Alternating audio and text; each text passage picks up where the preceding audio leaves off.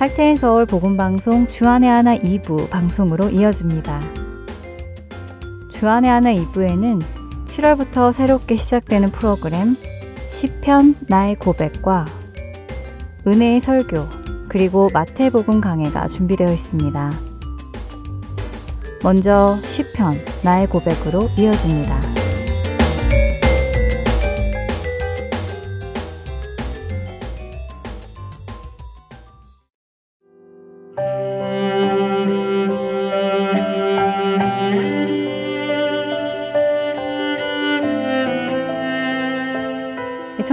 여러분 안녕하세요. 주님께 자신의 마음을 고백하는 시간. 시편 나의 고백. 진행의 민경훈입니다. 신앙생활을 하다 보면 이런 고민을 하게 될 때가 있습니다. 하나님께 모든 것을 맡긴다는 것이 나는 아무 일도 하지 않아도 된다는 것인가 하는 고민. 여러분은 해보지 않으셨나요? 저는 그런 고민을 참 많이 해보았습니다. 당장 제 앞에 놓인 어떤 문제를 해결하기 위해 이리 뛰고 저리 뛰다가도 성경 말씀 속에서 너의 염려를 다 주께 맡기라. 너의 행사를 여호와께 맡기라. 내 짐을 여호와께 맡기라. 너는 잠잠히 있어라. 가만히 있어라 하는 말씀을 읽고 나면 내가 지금 이 일을 내 힘으로 해결하려고 하는 것일까? 하지만 정말 가만히 있어도 되는 것일까? 가만히 있다가 기회를 놓치면 어떻게 하지? 내가 가만히 있어서 하나님께서 내게 주실 것을 다른 사람에게 주시지는 않을까 하는 고민을 한 적이 참 많습니다. 애청자 여러분은 어떠신가요? 이런 고민 속에서 하나님을 믿고 맡기는 것이 무엇인지 경험해 보셨는지요? 사실 우리는 자신의 삶을 자신이 책임져야 하는 세상에서 살고 있습니다. 자신의 삶을 책임지지 못하는 사람은 무책임한 사람, 능력이 없는 사람으로 여겨지는 세상에 살고 있지요. 그리고 이러한 생각은 우리의 신앙에까지 영향을 끼쳐서 인생에 일어나는 일들을 스스로 해결해 나가려 하고 그렇게 한 걸음 한 걸음 나아가 천국에까지 스스로의 힘으로 이르려 하는 모습을 보여주기도 합니다. 그래서 아무것도 하고 있지 않으면 불안해하는 우리의 모습을 쉽게 볼 수 있는데요. 이런 우리들에게 하나님께 맡기는 것이 무엇인지 생각하게 해주는 시편이 있습니다. 바로 시편 46편인데요. 시편 46편의 10절에는 이런 말씀이 있습니다. 너희는 가만히 있어 내가 하나님 됨을 알지어다. 가만히 있으라. 그리고 내가 하나님인 것을 알라 하시는 말씀인데요. 늘 바삐 움직여야 하고 무엇을 해야 하는 현대인들에게 꼭 필요한 말씀 같습니다. 여기서 가만히 있으라 라는 말의 원어는 히브리어로 라파입니다. 이 말은 단순히 가만히 잠자코 있으라는 말은 아닌데요. 라파라는 원뜻은 가라앉다 하는 의미라고 합니다. 물 속에 가라앉는 것을 의미하지요. 가라앉기 때문에 약해지고 힘이 없어지는 것을 의미합니다. 또한 힘이 없어져서 자신이 쥐고 있던 것을 놓게 되는 것을 의미합니다. 그래서 라파라는 이 단어는 놓다, 버리다, 떠나다, 혼자 되다, 맥이 풀리다, 약하다, 심지어 게으르다로까지 번역되는 단어입니다. 결국 가만히 있으라는 말씀은 내 힘을 내려놓으라는 말씀이고 내 생각을 내려놓으라는 말씀입니다. 내 힘과 내 생각을 약하게 하라는 말씀이지요. 하나님께서는 나의 힘과 나의 생각, 나의 노력을 내려놓고 하나님께서 하나님 되심을 보라고 하십니다. 맞습니다. 우리가 우리 자신의 힘과 생각과 노력에 의지하여 살아갈 때 우리는 하나님의 하나님 되심을 경험하지 못합니다. 늘 자신의 힘으로 모든 것을 해내기 때문이지요. 그런 우리에게 하나님께서는 자신을 내려놓고 하나님을 경험하라고 하시는 것입니다. 그렇다면 하나님은 우리에게 어떻게 하나님께서 하나님 되심을 경험하게 해 주실까요? 시편 46편 1절은 하나님께서는 우리의 피난처이시고 힘이 되시고 환난 중에 만날 큰 도움이라고 말씀하시며 시작합니다.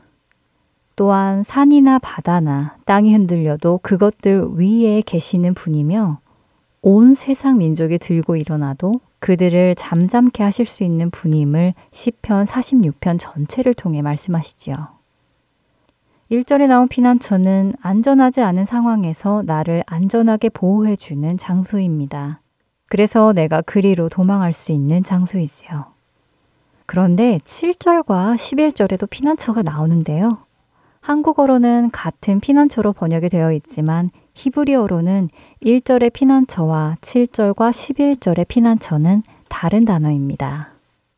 1절의 피난처가 나를 안전하게 보호해주는 대피소와 같은 장소를 뜻한다면 7절과 11절에 나오는 피난처는 미스갑이라는 히브리어로 높은 절벽을 의미합니다. 높은 절벽 위에 있으면 어느 누구도 공격해 올 수 없지요. 하나님은 바로 그렇게 높은 절벽이시기에 우리가 그분 안에 있으면 어느 누구도 그곳까지 와서 우리를 공격할 수 없다는 말씀입니다. 지금 우리는 어려운 시기에 살고 있습니다. 전 세계적으로 퍼지는 전염병으로 인하여 건강이 위협받고 이로 인해 재정적으로도 어려운 시기에 놓였지요. 우리는 어디에서 도움을 얻을 수 있을까요? 어떻게 우리의 힘으로 이 일들을 해결할 수 있을까요? 하나님 외에 이 일을 본질적으로 해결해 줄 분이 계실까요?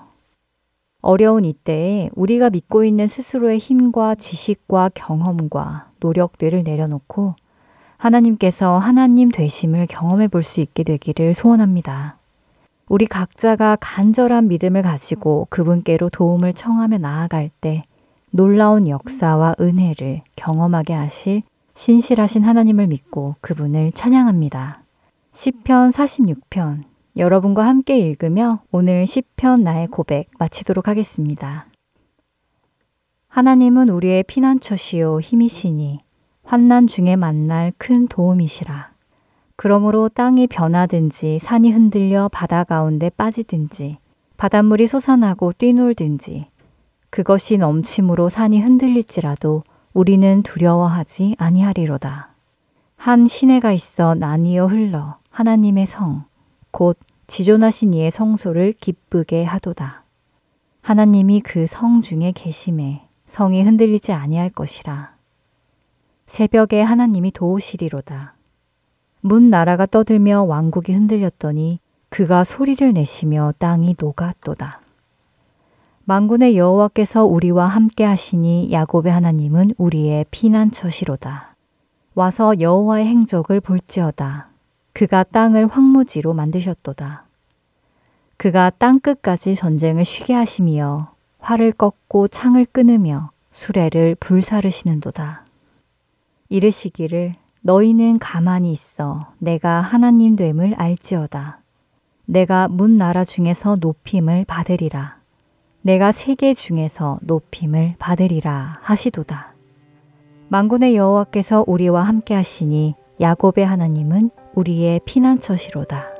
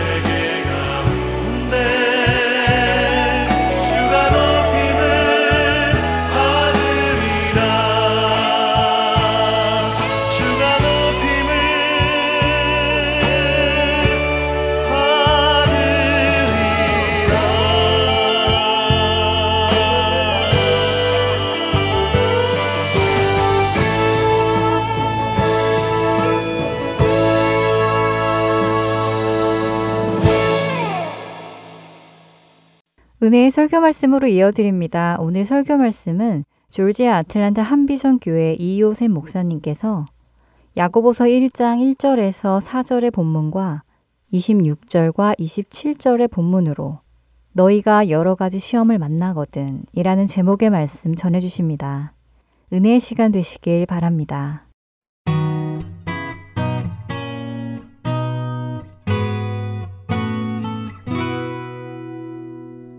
요즘 들어서 우리가 익숙해진 단어가 있습니다. 저도 잘 쓰지 않았던 단어인 것 같은데요. 쿼렌틴이라는 영어 단어를 쓰던 단어는 아닌 것 같습니다. 그래서 뭐 한국말로 번역한다 그러면 격리 그런 뜻이 되겠는데요. 그래서 요즘은 흔하게 한국말로도 자가 격리 이런 단어를 많이 쓰는 것 같습니다. 근데 사실은 이 자가 격리한다 또는 뭐 법정으로 격리한다 하는 뜻의 quarantine이란 말이 그 어원이 거슬러 올라가 보면 유럽의 13, 17세기까지 거슬러 올라간다.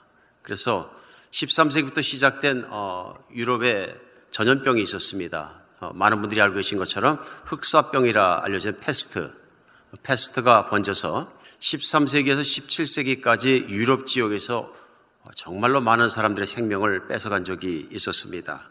그래서 패스트는 쥐나 다람쥐와 같은 어, 설치류에 기생하는 벼룩이 옮겼던 병인데요. 이 병에 걸리게 되면 잠복기 10일이 지나면 어, 이 결함만한 것으로부터 큰 거는 작은 사과만한 정도의 종기가 생기게 되고 거기가 시커멓게 썩어 들어가서 어, 그것이 불에 된 것처럼 수포가 생기는데 이 수포가 썩어 들어가고 결국은 불과 발병한 지 5일 만에 피를 토하며 사망하게 됐던 질병이다. 그래서 너무 빠른 속도로 이 질병이 무섭게 전파됐었고 페스트에 걸린 환자들의 가족, 장례식에 참석했던 사람들, 또 시신을 묻어준 사람들이 줄줄이 죽어나갔던 페스트 전염병이 유럽 지역에 창궐했던 적이 있습니다. 그때 기독교가 유럽 지역에 많이 번져 있었기 때문에 이들이 어떻게 막을 것이냐 생각하면서 예수님의 광야의 고난 40일을 생각했다.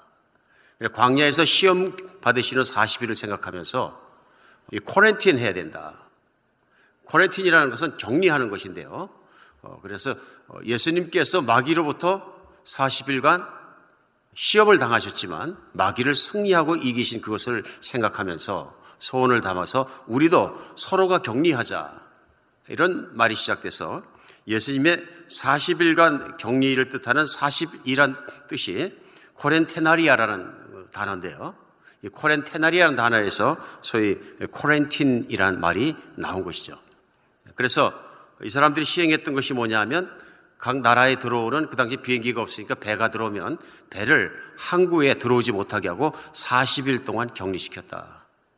그래서 40일간 발병하지 않거나 그러면은 상륙하에서 같이 살아갈 수 있도록 하였다. 그래서 사실 코렌틴이라는 것 오늘날에는 뭐 공항이나 항구에 가면 소위 검역이라는 데 다녀도 코렌틴이라는 단어를 씁니다만은 그래서 격리란 단어 또 검역이란 단어로 보편적으로 지금 사용되고 있습니다.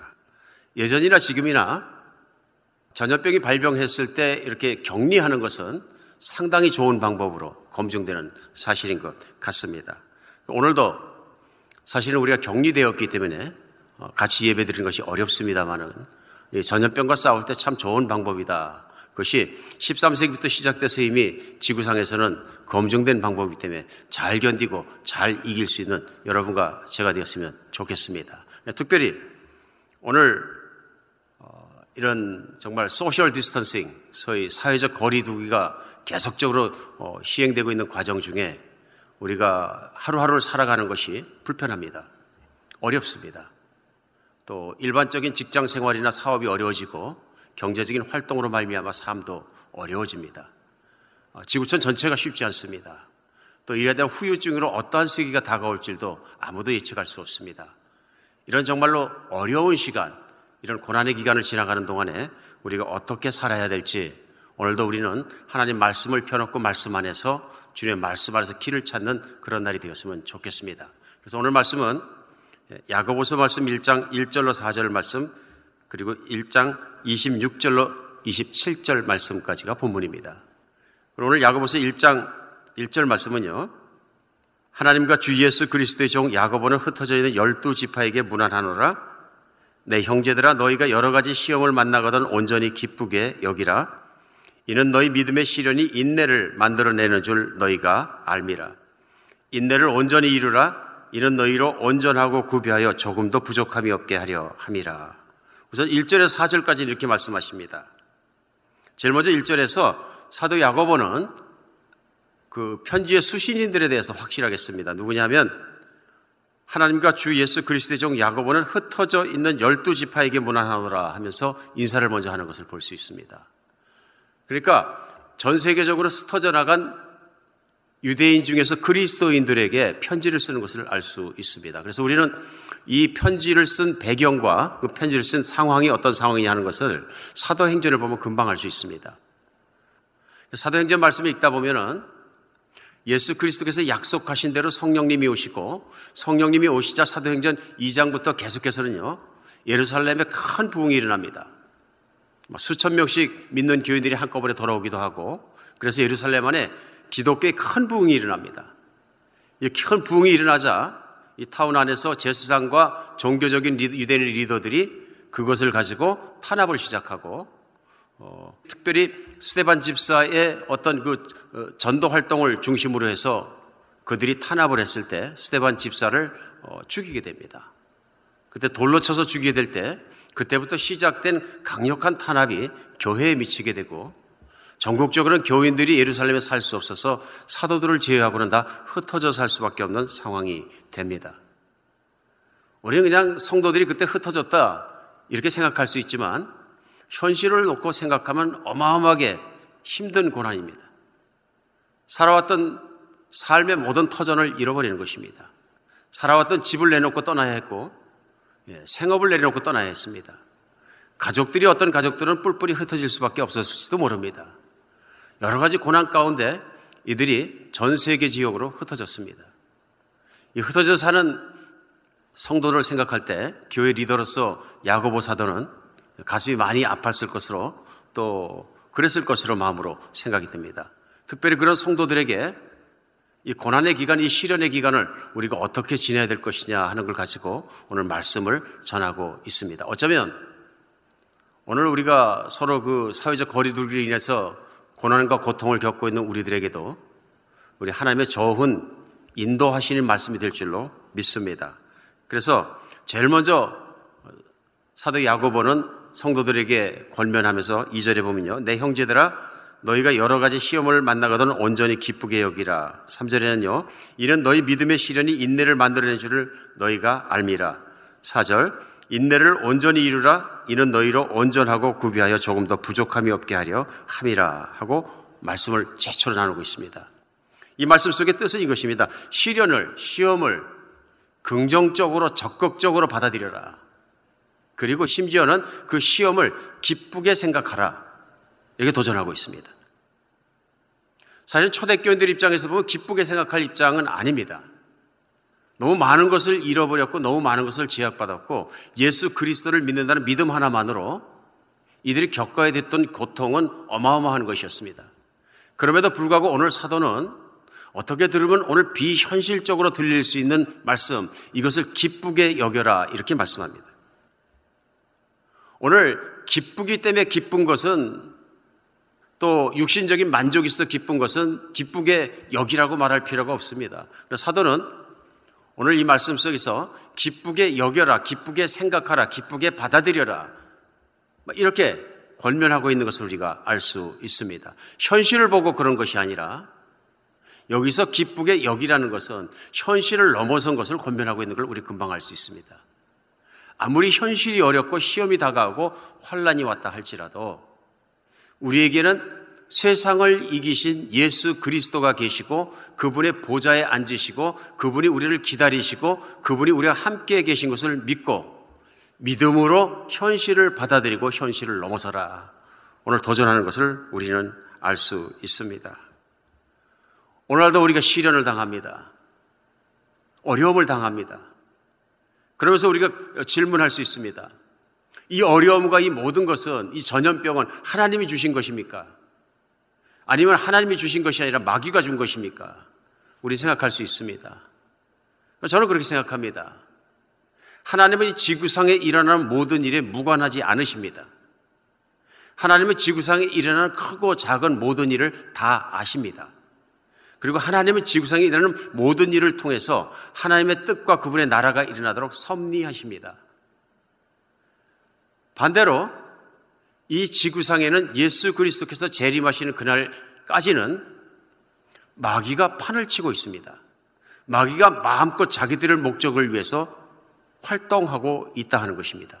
이것이 영적인 현실이다. 이런 영적인 현실을 놓고 생각했을 때 하나님의 허락 없이는 코비드 19이라는 바이러스가 판을 치는 이런 세상 오늘날 시간이 이루어지지도 않는다. 그럼 하나님께서는 왜 이런 일을 일어나지 않게 막아주셔서 허락하시겠느냐? 저는 여러 가지 뜻이 있다고 믿습니다. 왜냐하면 이스라엘 백성이 과거에도 언젠가 우리 저 말씀을 통해서 다윗의 시대 그들이 겪어야 됐던 전염병에 대해서도 그것을 우리가 경종으로 받아들여야 한다고 나눈 적이 있습니다만은 하나님께서는 이 땅 가운데 살아가는 사람들이 다른 무엇보다도 하나님을 대적하고 교만해지는 것을 항상 경계하십니다.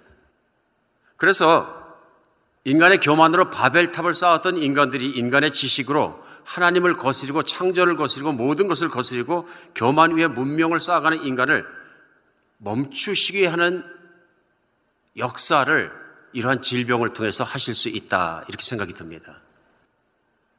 인간은 그냥 두면은 끊임없이 자기의 욕망을 위해서 뛰어갑니다. 근데 그 욕망을 채우고 모든 것을 채우는 과정 중에 자연을 파괴하고 힘들게 합니다. 이 코비드 19 발생의 요인 중에 가장 큰 것 중에 하나가 뭐냐면요. 인간이 자연을 파괴한 것입니다. 오늘 자기의 욕망과 욕심을 채우기 위해 끊임없이 달려가는 인간을 하나님께서 세워주시는 기간이 된다. 그럼 하나님께서 바이러스를 만드시느냐? 그 말씀이 아니라 두 번째 우리가 알아야 될 것은 마귀가 움직이고 있다 하는 것입니다. 마귀는 인간을 부추기고 인간을 올려 세우고 인간에게 모든 욕심을 채우도록 부추기면서 전국에 가서는 패망하고 파멸하게 합니다. 우리가 그 과정 중에서 알 수 있는 것이 뭐냐 하면은 하나님께서 인간의 교만을 갖다 깨닫게 하는 기회를 주시는 것 뿐만 아니라 마귀의 활동을 통해서 하나님의 영광을 드러낼 수 있습니다. 이미 선교 편지나 모든 걸 통해서 중국의 우한이라는 것은 전염병 이전에 알려졌던 곳입니다. 특별히 기독교인들에게 알려졌던 것이 무엇이냐면 중국이 시진핑 행정부 이후로 가장 강력하게 종교적인 탄압과 어, 여러 가지 정책을 실시했던 것이냐면 우한 지역입니다. 특별히 2019년은 시작되자마자 중국의 우한 지역을 어, 중국의 그 종교 정책 시행의 모범 대상 지역으로 선정을 해서 핍박을 시작한 것을 우리가 알고 있습니다. 그래서 많은 매체들이나 선교사들의 서신들을 통해서 어, 그것을 위에 중보기도 하자고 내용들이 당시에 많이 있었습니다. 많은 교회들이 문을 닫게 했고요. 많은 교회들을 문을 닫게 한 것뿐만 아니라 그 지역에 많은 선교사님들이 어, 정말로 퇴출당했고요. 뿐만 아니라 정말 많은 그리스도인들이 그 지역에서 핍박을 받았습니다. 그래서 샘플 지역으로 중국에서 어, 사용했던 곳입니다. 마귀는 하나님의 나라가 그 지역에서 서가고 중국에 서가는 것을 분명히 막아서고 있다 하는 것을 우리가 느낄 수 있다 하는 것입니다. 이런 모든 영적인 일들이 일어나는 과정에 우리는 살아가고 있습니다. 하나님의 나라가 확장되는 곳마다 하나님의 나라가 나가는 곳마다 마귀는 막아설 것입니다. 오늘 그래서 이런 영적인 현실 속을 우리가 살아가면서 분명히 알아야 될 것은 예수 그리스도께서 승리하신다는 사실입니다. 믿음을 들어서 보아야 한다는 것입니다. 오늘 사도 야고보는 교인들을 향해서 권면하고 있습니다. 현실만 바라보지 말고 승리하고 보좌에 앉은 예수 그리스도를 바라봄으로 말미암아 이제도 우리가 당할 수 있는 고난 중에 이 고난을 잘 받아들이고 이기자. 근데 그냥 이기는 것이 아니라 예수 그리스도께서 그 고난을 하나님 아버지를 생각하며 기쁘게 받으신 것처럼 우리도 기쁘게 받아들이고 이기자. 그래서 믿는 사람과 믿지 않는 사람의 차이점이 무엇이냐면 똑같은 고난을 지나가면서 믿는 사람은 잘 참을 수 있고 잘 인내할 수 있고 그 참는 기간들을 통해서 하나님의 거룩한 성품을 더욱 드러낼 수 있다 하는 것입니다. 분명한 차이가 있는 여러분과 제가 되었으면 좋겠습니다. 아, 인내력이 가장 강한 것은 그리스도인이어야 합니다. 오늘 이런 말씀을 사도 바울도 로마서 5장 3절로 4절 말씀에 똑같은 맥락에서 선포합니다. 다만 이뿐 아니라 우리가 환란 중에도 즐거워하는 이는 환란은 인내를, 인내는 연단을, 연단은 소망을 이루는 줄 알미라. 사도 바울도 똑같이 도전합니다. 우리는 환란 중에도 즐거워한다 이렇게 얘기합니다. 참 비현실적인 말처럼 들립니다.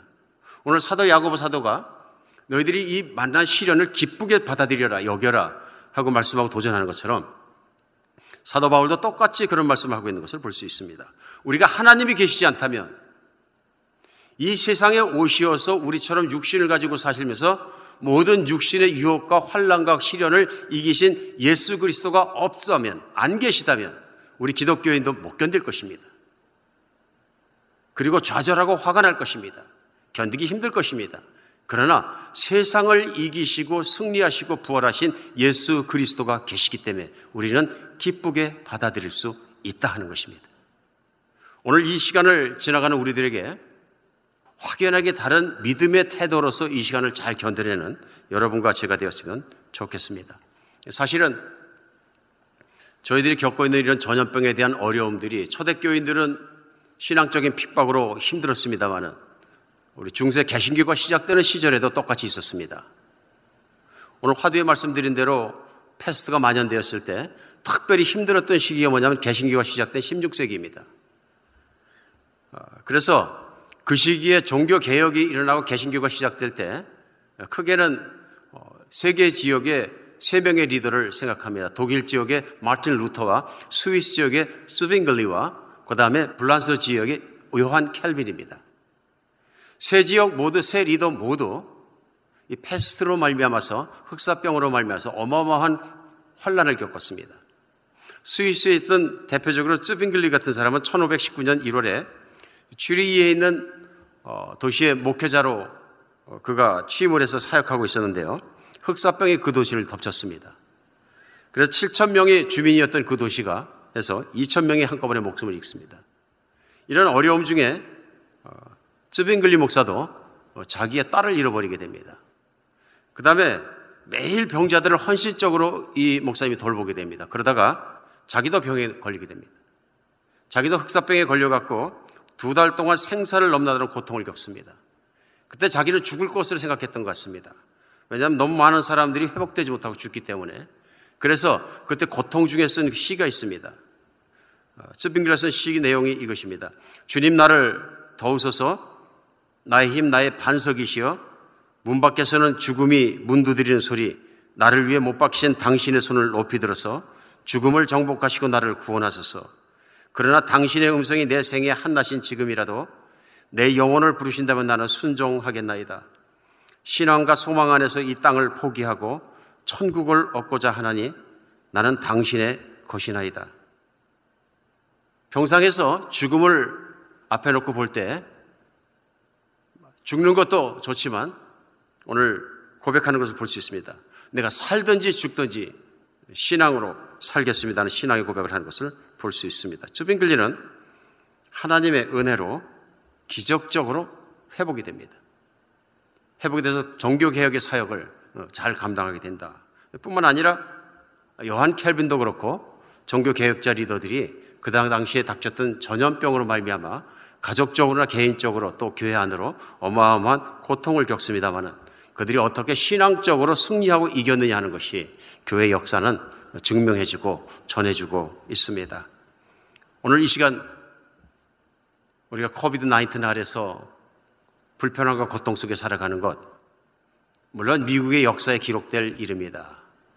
미국이 전염병 때문에 이렇게 고통받은 것, 누구도 기대하지 못하고 상상하지 못했던 것만큼 고통받는 것이 매일 있는 일은 아니었던 것이 분명합니다. 그러나 이러한 시기에 우리가 이 고난 중에도 우리 주님을 바라보며 그것을 받아들이고 적극적으로 받아들여서 기쁘게 극복하며 하나님의 뜻을 이뤄나가는 여러분과 제가 되었으면 좋겠습니다.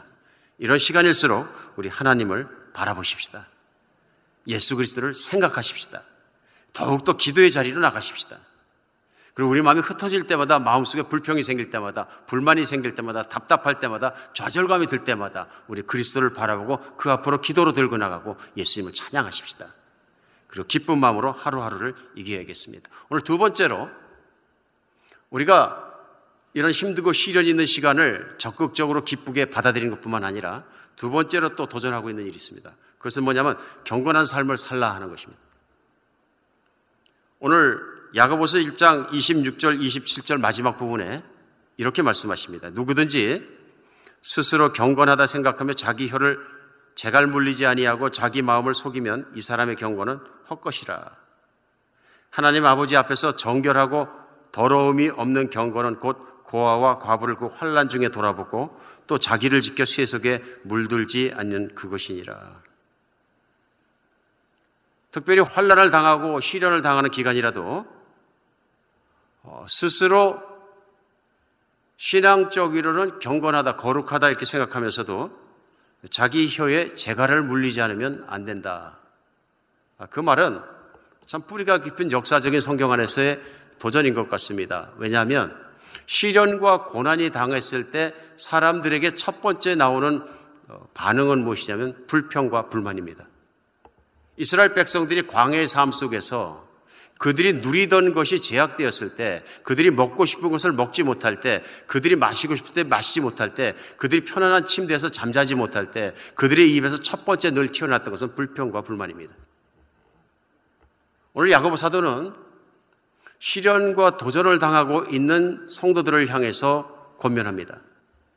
이럴 때일수록 육신에서 튀어나오는 불평과 불만을 하지 말고 혀에 재갈을 물리고 그것에서 지나지 않는 것이 아니라 거기에서 넘어서 하나님의 말씀대로 살자.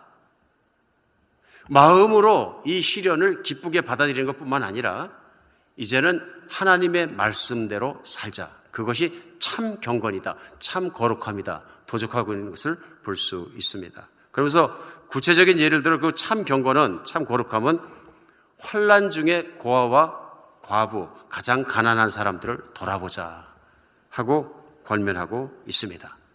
그것이 자기 자신을 지켜서 세상의 태도와 물들지 않는 것이다.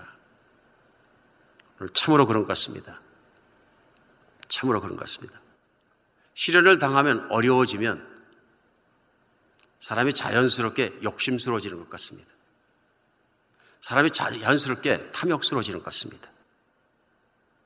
물론 내 자신을 지키고 내 가정을 지키기 위해서 끌고 모으고 준비하고 나만 위해 쌓는 것, 뭐 그럴 수 있다고 생각할지라도 때때로 우리는 도에 지나치게 자기만 생각하는 사고방식이 시련과 환란이 올 때 갖기 쉬운 생각입니다. 그러다 보면 일어나는 가장 큰 문제가 뭐냐면 우리 신앙인으로서는 하나님의 말씀을 거역하게 되는 것입니다. 하나님의 말씀은 시련 중에도 환란 중에도 이웃을 돌아보고 사랑하고 그들과 함께 지내라는 것이 우리 하나님의 말씀이고 당부입니다. 그럼에도 불구하고 시련이 닥치면 우리는 제일 먼저 이기적으로 변하는 우리 자신의 모습을 체험할 수 있게 됩니다. 사도행전 속에서 하나님의 특별한 은혜를 받은 이방인의 모습이 나옵니다. 그 사람이 누구냐면 가이샤라에 사는 고넬료라고 하는 로마인 백부장이었습니다. 로마인 장교였는데 하나님을 섬기게 되고 하나님을 알게 되어서 그가 얼마나 성실하게 하나님 앞에 경건한 삶으로 살아갔느냐 하는 것이 우리 사도행전 말씀에 나옵니다. 사도행전 10장 1절에 2절에는 가이사랴에 고넬류라 하는 사람이 있으니 이달리아 부대라 하는 군대 백부장이라 그가 경건하여 온 지방과 더불어 하나님을 경외하고 백성을 많이 구제하고 하나님께 항상 기도하더니 이렇게 나옵니다. 그가 경건하여 그가 거룩하여 하나님을 경외하고 백성을 많이 구제하고 하나님께 항상 기도. 두 가지 얘기합니다. 백성들을 많이 구제하고 하나님께 항상 기도하는 사람이었다. 이게 경건함의 가장 중요한 것으로 드러내고 있습니다. 그래서 그에게 천사가 나타나서 이야기합니다. 너의 구제와 기도가 하나님께 상달되었다. 하나님의 마음을 감동시켰다. 그래서 하나님께서 베드로 사도를 너희에게 보내서 신앙의 진리, 곧 복음의 진리를 전파하기 원하신다. 그래 베드로를 청해서 말씀을 들으라. 그 말씀에 즉각 순종하자. 베드로 사도가 와서 말씀을 전할 때 성령이 충만하게 임하고 그 온 가족과 식솔들이 가족들이 성령의 충만함을 체험하는 하나님의 큰 은혜를 잊게 됩니다. 근데 고넬료의 가정에 그렇게 큰 은혜를 잊게 된 것이 무엇이냐면 평상시에 그가 경건하고 평상시에 그가 하나님을 경외했다는 것입니다. 하나님은 하나님을 경외하는 자에게 천대까지 복을 내리신다는 구약의 약속이 있습니다. 하나님을 가장 기뻐하는 사람은 누구냐? 하나님을 경외하는 사람입니다. 하나님을 존경하고 사랑하며 따르는 사람인데 하나님을 경외하며 사는 사람은 곧 하나님의 말씀을 순종하는 사람입니다. 말씀 순종의 대표적인 것이 뭐냐면 오늘 야고보서에서도 사도행전에서 밝히는 게 뭐냐면 이웃에 대한 사랑을 얘기합니다. 백성을 많이 구제했다. 사실 여러분과 제가 겪고 있는 시련 중에 사회적 거리두기를 하고 있기 때문에 social distancing 하는 이 시기에는 어떻게 보면 이웃을 섬기는 것이 참 어렵다 하고 생각할 수도 있을지 모르겠습니다. 그러나 이런 시기이기 때문에 우리가 더욱더 잘 섬길 수 있는 여러분과 제가 되었으면 좋겠습니다. 그리스도인은 social distancing만 하는 것이 아니라 뭐 distantly social 어렵게 생각할 것 없이 떨어져 있지만 socializing을 할 수 있다. 우리가 distant socializing, 떨어져서 socializing 할 수 있는 여러분과 제가 되었으면 좋겠습니다. 우리가 교회입니다. 건물에서 모이지 않아도 우리는 교회입니다. 우리에겐 그리스도 예수 우리 주님이 계시고 우리 주님의 사명이 살아있고 그분의 말씀이 살아있습니다. 전 지구촌이 환란을 겪는 이 시대는 우리 기독교인들이 일어나서 그리스도의 복음을 전하고 그 사람을 전할 시기입니다. 특별히 우리가 안전한 것도 중요하지만 우리 선교지를 생각하는 여러분과 제가 됐으면 좋겠습니다. 인도에서 전 국민을 락다운 시키면서 수백만 수천만의 사람들이 일을 하다가 자기 고향으로 돌아가면서 차편을 잃어버리고 걸어갑니다. 그런데 하루하루 먹고 살 돈이 없어서 거리에 쓰러져서 죽는 사람들이 있습니다. 지금도 인도에서는 수많은 슬럼에 많은 사람들이 옹기종기 모여 살면서 어떠한 의료 혜택도 보지 못하고 있습니다. 그보다도 심각한 문제가 먹을 것이 없는 문제입니다. 이런 시기에 우리가 일어나서 도움이 되었으면 좋겠습니다. 우리 특별히 주변에 직장을 잃고 힘든 분들이 있으면 함께 도움이 되었으면 좋겠습니다. 이런 시기에 같이 들고 같이 나가면서 조금씩 조금씩 서로 도움이 되어서 이런 시기를 견디어 나갈 수 있도록 서로 붙들고 일으켜 세우는 기간이 되었으면 좋겠습니다. 이제는 우리가 한 발짝 더 나가서 정말 가난한 것과 이웃들을 돌볼 수 있는 시간이 되었으면 좋겠습니다. 선교지를 돌아볼 수 있는 시간이 되었으면 좋겠습니다. 이것이 참 교회라고 저는 믿습니다. 세상에는 희망을 잃어버렸을지라도 교회는 희망이 있습니다. 세상은 능력을 잃어버렸을지라도 교회는 사랑의 능력이 살아 있습니다. 우리 주 예수 그리스도가 계시기 때문입니다. 우리 교회가 이런 시기일수록 더욱 살아나고 더욱 믿음 속에 살아나갈 여러분과 제가 되었으면 좋겠습니다.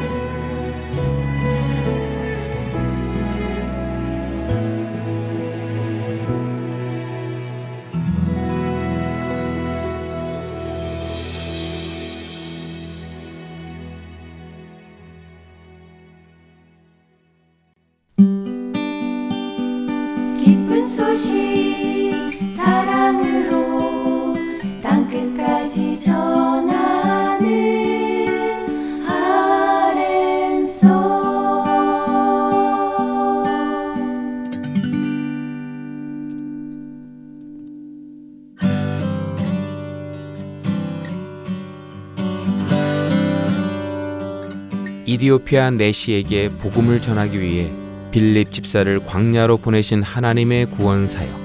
지금도 그 구원의 역사는 일어나고 있습니다.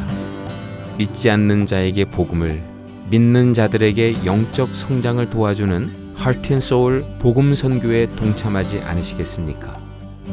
하트앤소울 복음 방송 선교회에서는 후원으로 동참하실 동역자를 찾습니다. 여러분들의 후원이 바로 영혼을 살리고 세우는 그 사역에 사용됩니다. 후원자 문의는 본 방송사 사무실 전화번호 602-866-8999 또는 이메일 주소 heartandsoul.org at gmail.com으로 연락해 주시기 바랍니다.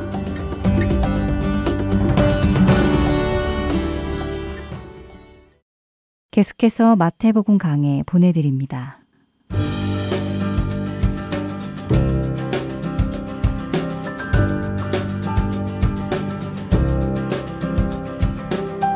할텐 서울 복음 방송 의청자 여러분 안녕하세요. 마태복음 강의 김태정 목사입니다.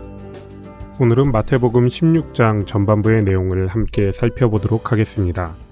오늘의 본문은 바리새인과 사두개인들이 예수님을 시험하며 표적을 구하는 내용으로 시작됩니다. 사실 바리새인과 사두개인들은 서로 사이가 좋지 않은 이들이었습니다. 바리새인은 선지자들의 예언과 가르침뿐만 아니라 장로들의 전통들까지도 모두 지켜야 한다고 주장하던 반면 사두개인들은 오직 모세오경만을 하나님의 말씀으로 인정하며 서로를 공격하던 사이였으니까요. 그런데 그러한 그들에게 예수님이라는 더 위협적인 존재가 등장했고 예수님과 맞서 싸우기 위해 그 오랜 세월 싸워왔던 바리새인과 사두개인들이 함께 뭉친 것이죠. 그리고 노골적으로 예수님을 시험하기 시작합니다. 1절의 말씀입니다. 바리새인과 사두개인들이 와서 예수를 시험하여 하늘로부터 오는 표적 보이기를 청하니 여기에서 시험하여라는 말은 그들이 예수님께서 옳은 것을 전하셨는지를 확인하기 위함이 아니라 꼬투리를 잡기 위해 나왔다는 것을 알려주고 있습니다. 이미 예수님이 그들과 같은 성향을 가지고 있는지에 대한 대답은 15장에서 결론이 났습니다. 바리새인들에게 그들의 위선을 말씀하시며 장로들의 전통을 통렬하게 지적하셨으니까요. 그래서 오늘 본문에 나타난 그들은 이미 예수님을 자신들의 적으로 생각했고 그렇기에 예수님께 작은 흠이라도 발견하면 공격하기 위해서 등장한 것입니다. 그들의 생각은 이미 정해져 있었으며 하늘로부터 오는 표적을 예수님께 요구했습니다. 예수님께서 그동안 보이신 기적은 사실 한두 가지가 아니었습니다. 많은 무리들이 예수님을 따르는 것도 그러한 기적을 보고 누리기 위해서인 것도 부정할 수 없는 사실이고요. 하지만 이들은 그 많은 표적들이 이미 있음에도 불구하고 당장 자신들 앞에서 그러한 기적을 보여달라고 이야기하고 있습니다. 그런데 여러분, 우리가 이미 살펴본 내용 중에 이 내용과 비슷한 이야기가 있었던 것을 기억하고 계십니까? 네, 마태복음 12장에서 서기관과 바리새인들이 예수님께 표적을 구하는 내용이 있었습니다. 그리고 또 한 가지가 있는데 바로 마태복음 4장에 등장했던 이야기입니다. 4장 1절에는 그때 예수께서 성령에게 이끌리어 마귀에게 시험을 받으러 광야로 가사라고 기록되어 있습니다. 마귀가 예수님을 시험한 것이죠. 본문과 보다 비슷한 내용은 마태복음 12장에서의 내용이 있겠지만 이 모든 이야기의 근본은 마태복음 4장에 나타난 마귀의 시험이며 그들이 행하고 있는 모든 일들이 바로 이 마귀로부터 시작되었다는 것입니다. 사장에서 마귀는 내가 만일 하나님의 아들이어든 이라는 말로 예수님을 시험했습니다. 증명해라. 만약 진짜 하나님의 아들이라면 그리스도라면 당장 보여줘라 라고 예수님을 시험했습니다. 그러나 예수님은 자신을 드러내지 않고 말씀으로 이기셨습니다. 오직 하나님의 마음으로 불쌍하고 도움이 필요한 이들에게만 자신의 권능을 나타내셨습니다. 마귀가 정말 예수님이 하나님의 아들인지 몰라서 예수님을 시험했을까요? 아니요. 이미 귀신들도 예수님과 만나는 그 순간에 그들의 입으로 증언하고 있었습니다. 단지 그들은 예수님께서 하나님의 뜻과 다른 모습을 보이시는 실수만 나타내길 바라는 마음뿐이었습니다. 그리고 오늘 본문의 바리새인과 사두개인들에게도 부족한 것은 눈앞에서 펼쳐질 증거, 표적이 아니라 예수님을 그리스도로 받아들이는 열린 마음이었습니다. 2절과 3절에는 다음과 같이 기록되어 있습니다. 예수께서 대답하여 이르시되 너희가 저녁에 하늘이 붉으면 날이 좋겠다 하고 아침에 하늘이 붉고 흐리면 오늘은 날이 굳겠다 하나니 너희가 날씨는 분별할 줄 알면서 시대의 표적은 분별할 수 없느냐.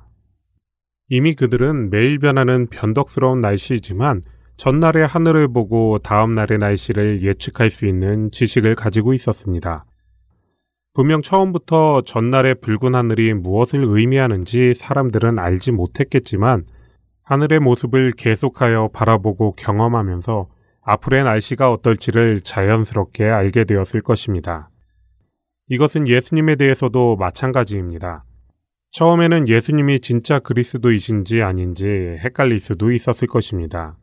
예수님의 길을 예비했던 세례 요한도 진짜 예수님이 그리스도이신지 그의 제자들을 통해 예수님께 다시 여쭤보았으니까요. 하지만 예수님은 계속하여 약한 자를 회복시키시고 자연과 죽음까지도 다스리시는 그리스도로서의 증거를 충분히 보여주셨습니다.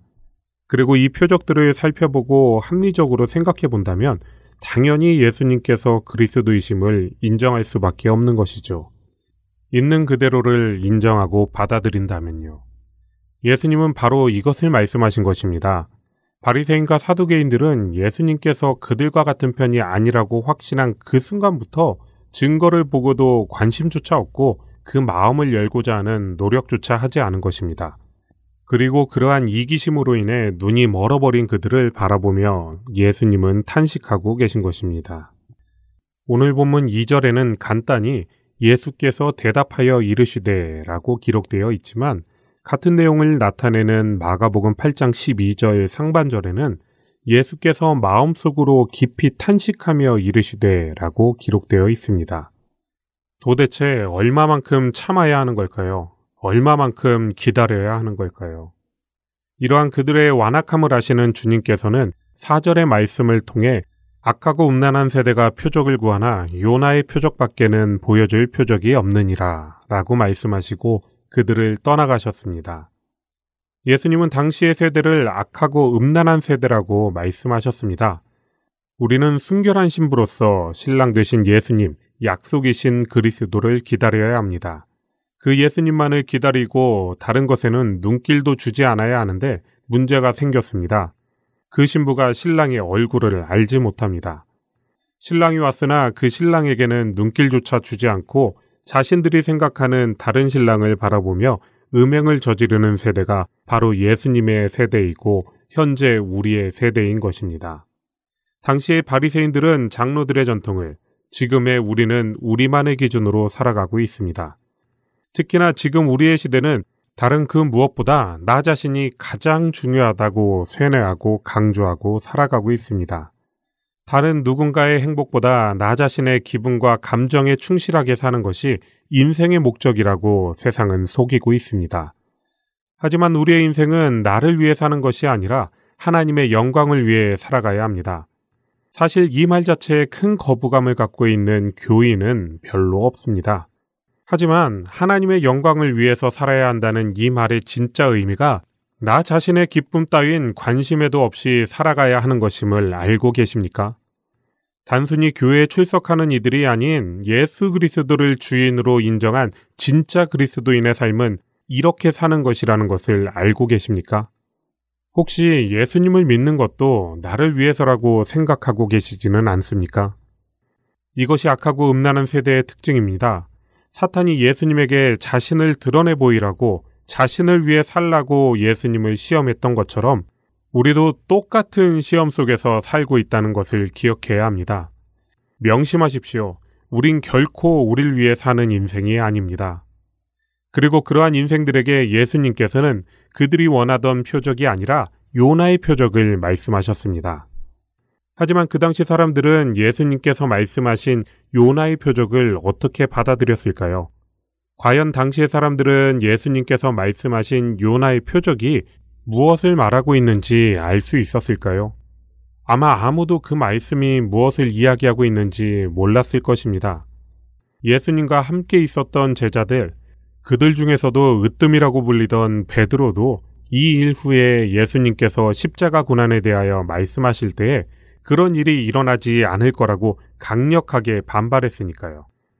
이 요나의 표적에 대해서 어떤 학자들은 요나의 사역과 예수님의 사역 전체를 함께 고려하여서 설명하기도 하지만 마태복음의 저자가 이미 12장에서 설명한 바와 같이 이 표적의 중심은 십자가와 부활 사건입니다. 아무리 보여줘도 소용없는 그들에게 모든 이의 죄를 담당하여 죽으시고 사망 권세를 이기시고 다시 부활하는 것을 직접 보이셔야만 그들이 믿게 된다는 것을 예수님은 아셨기 때문에 요나의 표적으로 말씀하신 것입니다.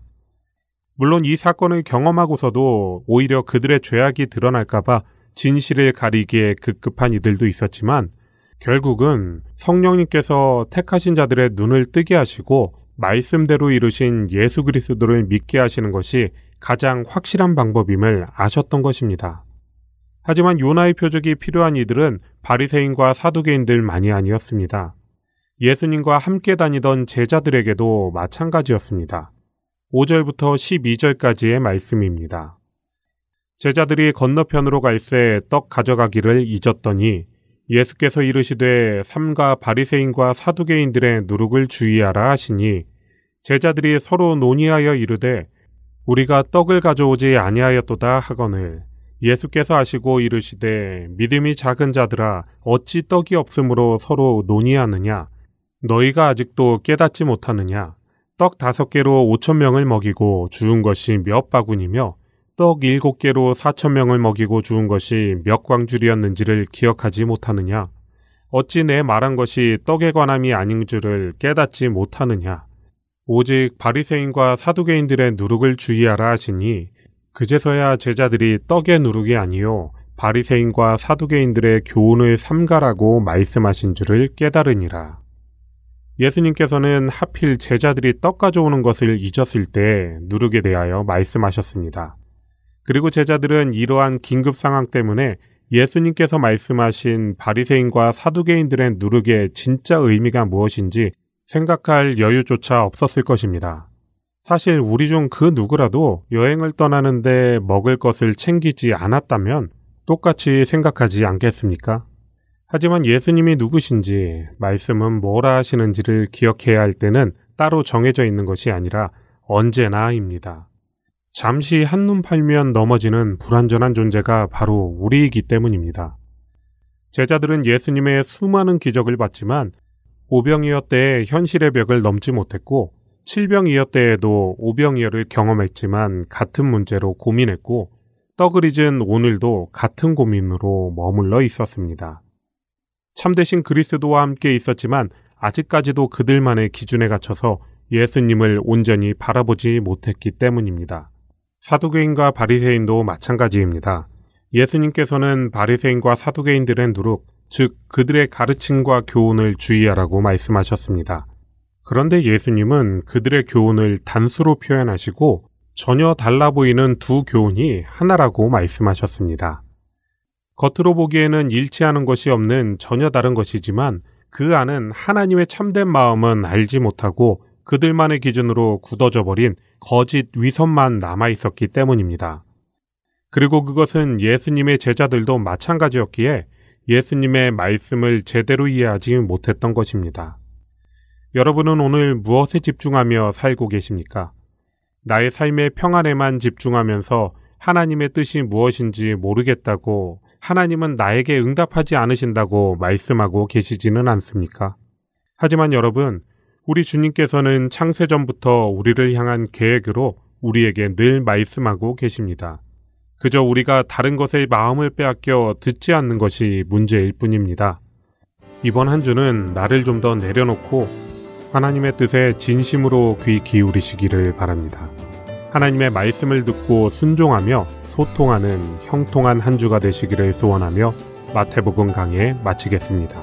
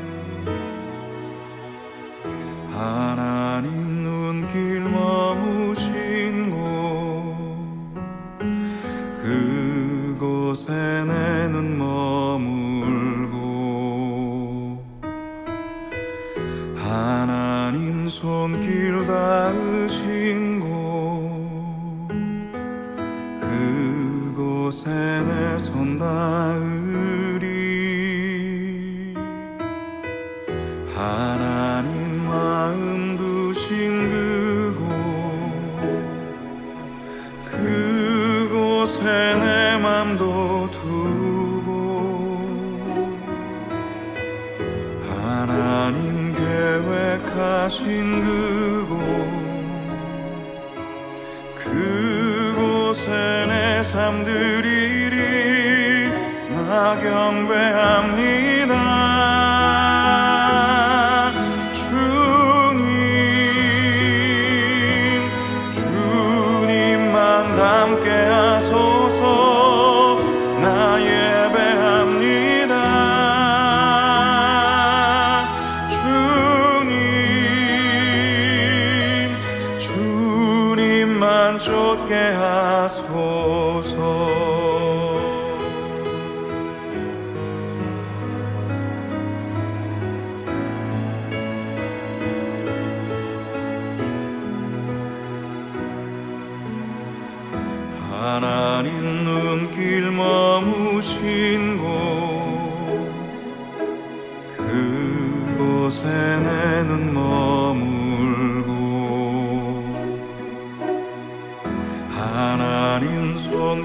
나으신 곳 그곳에 내 손 닿으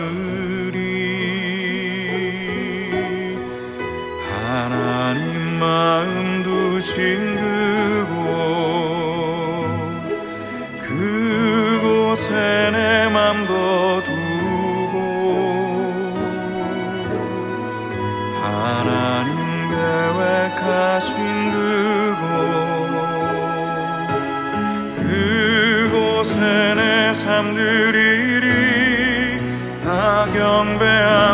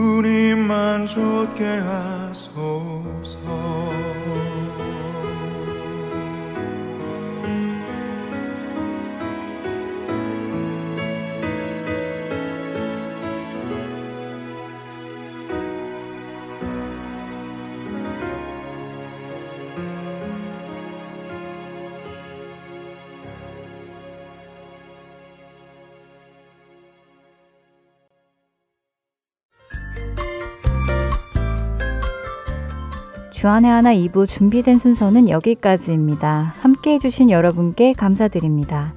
다음 시간에 뵙겠습니다. 안녕히 계십시오.